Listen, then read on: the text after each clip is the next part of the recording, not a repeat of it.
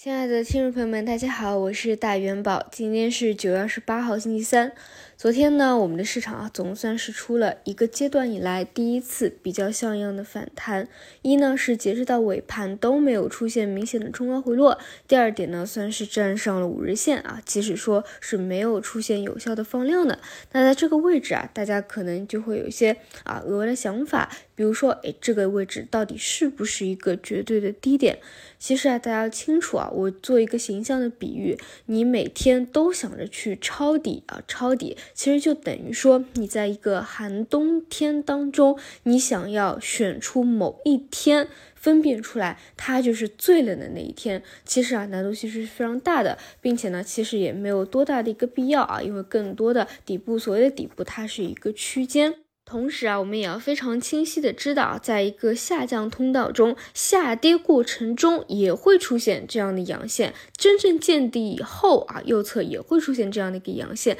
但底部它只有一个。因此呢，你出现啊这样一个，更何况是没有放量的一个啊阳线的反弹啊，其实你很难判断这个位置真的就是见底了。它可以往上进行一个短期的一个上攻，遇到阻力再进行向下的一个揭穿。如果说回调再破前期的一个低点，也就是昨天盘中打出的一个低点，那其实说明还在一个下降的过程当中，还在一个下跌的通道当中啊。那这一点还是得耐心的再次。等待，如果说再有一个啊这个放量的下跌，或者说加速的一个下跌，那可能真正的一个底部啊才在后面。而这一波的非常缩量的一个反弹，上方的一个压力啊也是重重的。这个位置即使是有短期的一个波段性的反弹啊，它的这个空间也是受到一定的压制。因此呢，如果说你是求稳的投资者啊，不妨就是已经等了这么久了嘛，再耐心的去等待一下，至少呢是要去等待一个回踩的确认。哎，到底。破不破一个新低啊？来去判断这样一个底部的结构，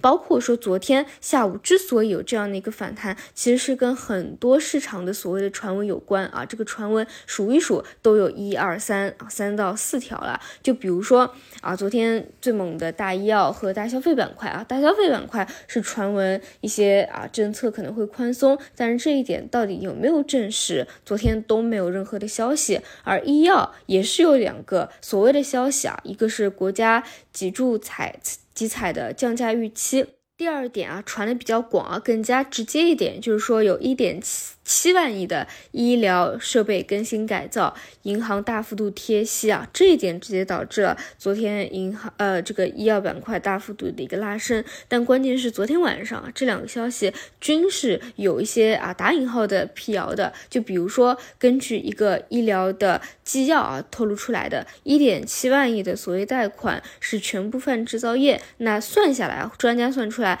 用于医疗设备改造的可能只有两千亿啊。那如果说说是市场本来预期的是一点七万亿，结果呢，这个纪要当中其实只有两千亿，那其实当中还是有一个比较大的区别的啊。另外呢，骨科脊柱类的耗材集采啊，平均降价是。百分之八十四啊，是比也是比市场昨天盘中啊去传的降价百分之四十啊要多出两倍的，所以呢还有这么还有这么一点在啊，一个是没有得到验证的一个消息啊，而且还有比本来这个大家认可的消息可能要没有那么那么又那么出色啊，而且呢这种消息说实话本质上还是搭配着嗯这些板块相对来说是比较低位嘛，而且在。叠加着这个跌多了，总归是有超跌反弹的一个情绪的窗口在的啊，那可能就来有了这一波。但是呢，你说这个持续性到底有多好？它甚至很有可能就是半日游，对吧？这一点我们真的是说不清楚，所以还得去关注一下。哎，这这一块儿今天到底还有没有持续性？如果说有持续性的啊，因为这些比较拉动指数嘛，可能指数层面还会有一个